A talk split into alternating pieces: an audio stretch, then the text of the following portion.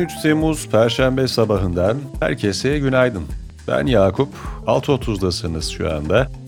Umuyorum sesim size iyi bir zamanda ulaşıyordur. Birazdan gündeme ilişkin detayları sizlere aktaracağım ama hep yaptığımız gibi gelin önce günün destekçisine birlikte bakalım. Bugünün bülteni Avrupa İmar ve Kalkınma Bankası ile birlikte ulaşıyor. KOBİ'lerin dijital dönüşümünü hızlandırmalarına yardımcı olmayı amaçlayan Avrupa İmar ve Kalkınma Bankası, yol haritası mentörlük, eğitim ve danışmanlık hizmetleri aracılığıyla rehberlik sağlamak üzere EBRD Dijital Barometre aracını geliştirdi. EBRD Dijital Barometre'ye bültenden ulaşabilirsiniz. Ekonomi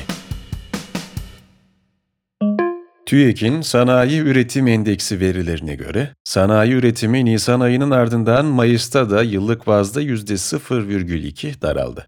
Nisan'da aylık bazda %0,9, yıllık bazda ise %1,2 daralma görülen sanayi üretiminde, Mayıs'ta ise aylık bazda %1,1 artış görüldü. Köprü ve otoyol geçiş ücretlerine KDV'deki artışın ardından zam geldi. 15 Temmuz Şehitler ve Fatih Sultan Mehmet köprülerinde otomobil için tek yön geçiş ücreti 8,5 liraya yükselirken, ücret hafif ticari araçlar için 11 liraya, motosikletler için de 3,5 liraya yükseldi. Osman Gazi Köprüsü 190 lira, Çanakkale Köprüsü 205 lira, Ankara-Niğde Otoyolu 140 lira, Malkara-Çanakkale Otoyolu ise 280 lira oldu.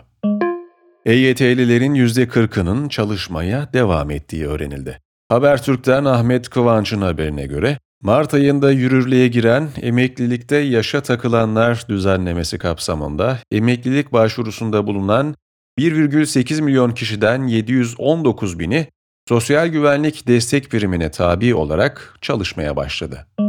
ABD'de tüketici fiyatları Haziran'da yıllık %3, aylık olarak da %0,2 artış gösterdi. Piyasa beklentilerinden daha iyi performans gösteren verilere göre, ülkede enflasyon 28 ayın en düşük seviyesine geriledi. Almanya'da Maliye Bakanlığı'nın şirketlere yılda toplam 6 milyar avroluk avantaj sağlayacak bir vergi indirim paketi hazırladığı öğrenildi.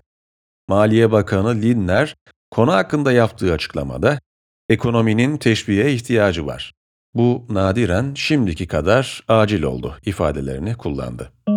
Ticaret Bakanı Ömer Bolat, Türkiye ile Suudi Arabistan arasındaki dış ticaret hacminin bu yılın ilk yarısında 3,4 milyar dolara ulaştığını belirterek, hedefimiz karşılıklı ticareti kısa vadede 10 milyar dolar, uzun vadede ise 30 milyar dolar seviyesine çıkarmaktır, dedi.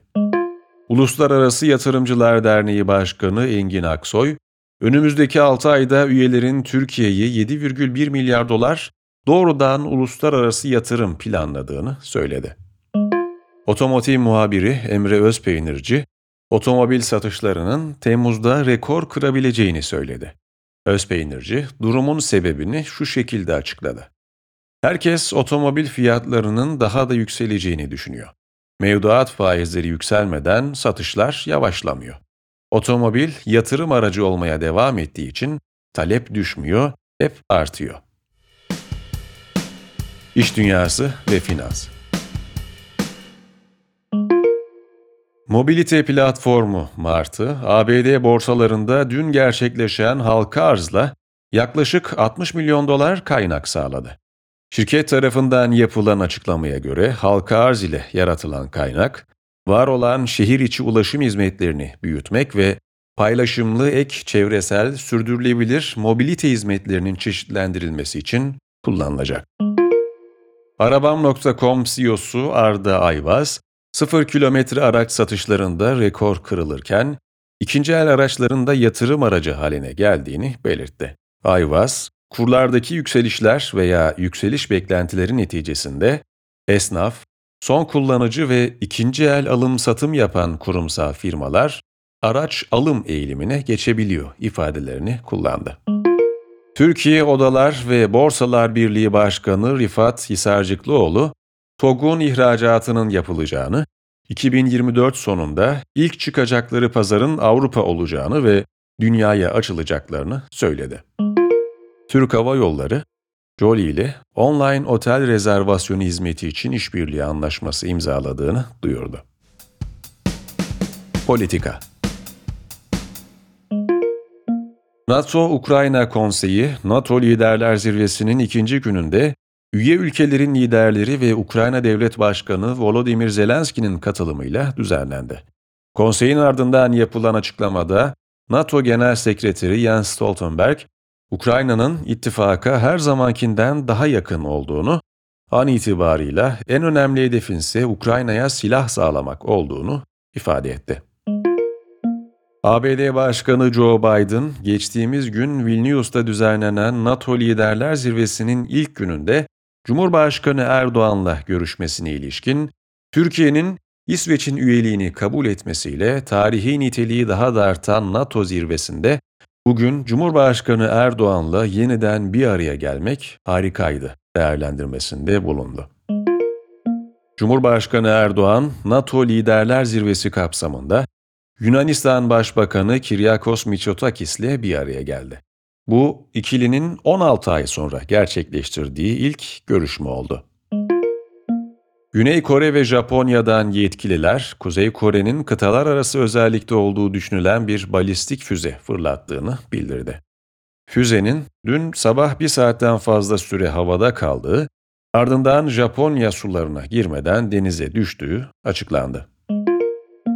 Milli Eğitim Bakanı Yusuf Tekin, bazı ailelerin kız çocuklarını erkekler var diye okula göndermediğini ifade ederek, Milli eğitim olarak birinci hedefim okullaşmayı sağlamak. O zaman veliyi ikna etmek için biz, gerekirse kız okulları da açabilmeliyiz, dedi. CHP eğitimden sorumlu Genel Başkan Yardımcısı Lale Karabıyık, Tekin'in sözlerinin sakıncalı olduğunu belirterek, çocuklarını cinsiyet ayrımına dayanarak okula göndermeyenler, çocuklara çocuk olarak bakamayan bir görüştür. Bakanın böyle bir görüşe kapı aralamak anlamına gelen sözler söyleyebilmesi hiçbir koşulda kabul edilemez, dedi. Gelecek Partisi ve Saadet Partisi milletvekillerinin katılımıyla parlamentonun 6. grubu olan Saadet Meclis Grubu ilk toplantısını gerçekleştirdi. CHP lideri Kemal Kılıçdaroğlu, tutuklu tip Hatay Milletvekili Can Atalay'ı Silivri'deki Marmara cezaevinde ziyaret etti. Kılıçdaroğlu ziyaretinin ardından açıklamasında, hiç kimse milletin oylarıyla seçilmiş bir milletvekilini, hüküm giymemiş bir milletvekilini, TBMM'nin iradesini dışlayarak cezaevinde tutamaz. Bu doğru değildir, dedi. Teknoloji ve girişim Dünya genelinde 3 milyar oyuncuya ulaşan oyun sektörünün pazar büyüklüğü 195 milyar dolara ulaştı. Bloomberg HD'den Hande Berksan'ın haberine göre Oyun Der Yönetim Kurulu Başkanı Tansu Kendirli, pandeminin ardından normalleşme ile 2022 yılında %4 daralma yaşayan Türk oyun sektörünün ise bu yıl toparlanma sürecinde olduğunu söyledi.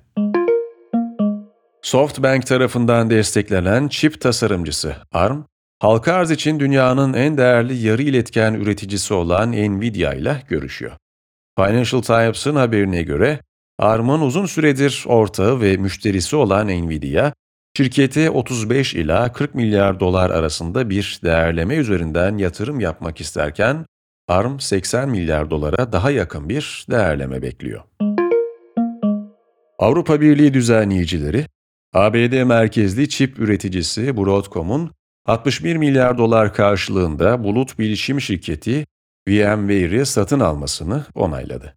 Anlaşmaya pazarın rekabetçi kalmasını sağlayacak koşullarda onay verdiğini belirten Avrupa Komisyonu, şirketin mevcut tek rakibi olan Marvell Teknoloji ve potansiyel rakiplerine kapsamlı erişim ve birlikte çalışabilirlik taahhütleri sunduğunu bildirdi. Kısa kısa Menzil Şeyhi Abdülbaki Erol öldü. Yerine oğlu Saki Erol'un geçmesi bekleniyor. Hollanda Güvenlik ve Adalet Bakanı Dilan Yeşilgöz, siyaseti bırakma kararı alan Mark Rutte'nin ardından ülkenin en büyük partisi VVD'nin lideri olmak için adaylığını açıkladı. Finlandiya'nın aşırı sağcı Maliye Bakanı Rishka Pura, sarf ettiği Türk maymunlar, bugün Helsinki'de dilenci ve siyah çocuklara tükürmek isteyen kimse var mı gibi ırkçı ifadeler nedeniyle özür diledi. Aile ve Sosyal Hizmetler Bakanı Mahinur Özdemir Göktaş, Düzce'de yaşanan sel felaketinin ardından acil ve temel ihtiyaçların karşılanabilmesi için bölgeye ilk etapta 2 milyon lira kaynak aktardıklarını açıkladı. Bodrum Boğaziçi Adabükü mevkiinde saat 15 sıralarında orman yangını çıktı. Muğla Orman Bölge Müdürlüğü'nün paylaştığı bilgiye göre havadan ve karadan müdahale için bölgeye çok sayıda ekip sevk edildi. Günün hikayesinde Dilara H. Kaya'nın İstanbul'da bu hafta başlıklı bir yazısı var. Aposto İstanbul haftanın öne çıkan etkinliklerini sizin için derledi. İstanbul'un kültür sanat ajandasını daha yakından takip etmek için gerekli tüm bilgiler bültende sizleri bekliyor. Bugünlükte bana ayrılan sürenin sonuna geldik. Ben Yakup. Bugünün bülteni Avrupa İmar ve Kalkınma Bankası ile birlikte ulaştı. Bugün itibarıyla küçük bir mola vereceğim bu hafta ve önümüzdeki haftanın büyük bir bölümünde sevgili İpek ve Çağnur mikrofonun başında olacak. Haftaya cumartesi günü mikrofonun başına geçeceğim tekrar. O vakte kadar kendinize iyi bakın. Hoşçakalın. Görüşmek üzere.